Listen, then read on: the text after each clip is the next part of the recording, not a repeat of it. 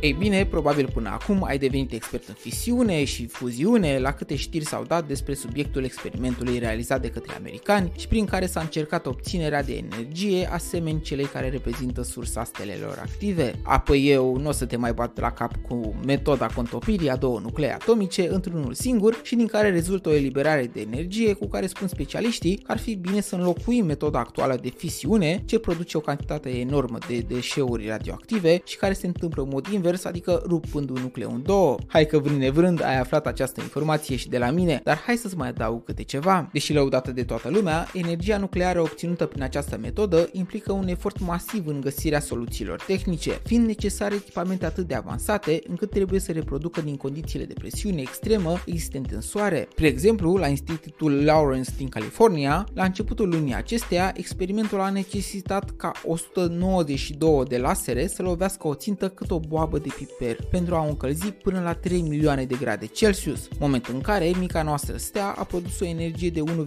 MJ într-un timp foarte scurt, cam cât îi ia unei raze de lumină să străbată mai puțin de un centimetru. Nu e mare fâs momentan, dar succesul nu reprezintă fenomenul în sine, ci întâmplarea sa în termeni profitabili. Adică pentru crearea energiei, cercetătorii au reușit să folosească mai puțină energie. Astfel, poți ajunge la un randament convenabil utilizării metodei la scară largă. Previziunile pentru reușita construirii unui reactor care să producă la un nivel important sunt totuși legate de viitoarele decenii. Cea mai bună combinație de doi atomi o reprezintă cea dintre tritiu și deuteriu, aceștia regăsindu-se ca și izotopi în hidrogen. Astfel, cu ajutorul aproximativ 4 litri de apă, se poate produce energie cât pentru consumarea a 1000 de litri de petrol, sau un camion plin cu combustibil ar putea înlocui 2 milioane metri tone de cărbune. Mare iubire, domnule, între atomii ăștia. Bogdamen sunt și Iaca, o nouă era producerii de energie, ne bate la ușă în prag de sărbătoare. Păi zic să o lăsăm să ne colinde pe curând.